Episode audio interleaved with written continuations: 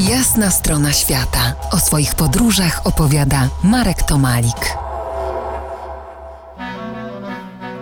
Co powiecie, jak zabiorę was w kolejne święta znów na Huculszczyznę?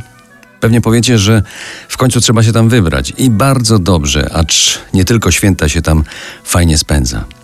Jakiś czas temu na wielkanocną bazę wybrałem Wierchowynę, do 1962 roku znaną jako Żabie. Leży w bajkowej dolinie Czarnego Czeremoszu u podnóża Czarnochory w obwodzie Iwano-Frankowskim na Ukrainie.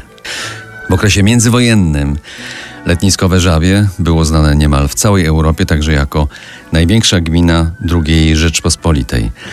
Ponad 600 km2 powierzchni, czyli nieco większa była wtedy od obecnej Warszawy.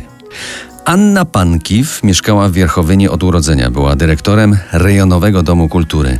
Nauczyła się mówić po polsku, po tym jak jej mąż, akordeonista w zespole Czeremosz, zaczął jeździć nad Wisłę.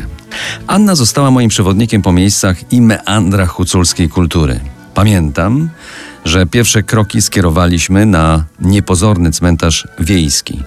Groby nie tak bogate i nie tak zadbane jak u nas, ale wygrywają z polskimi kolorystyką. Dominuje pogodny niebieski i bardziej jaskrawe ozdoby kwiatowe z plastiku. Wśród nich także polskie nazwiska z datami śmierci po większej części z okresu międzywojennego, głównie żołnierzy Straży Granicznej.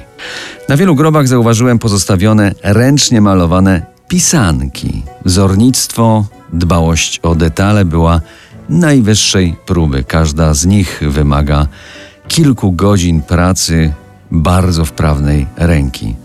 Te pisanki możesz zabrać z grobu, to na szczęście, przekonywała mnie Anna.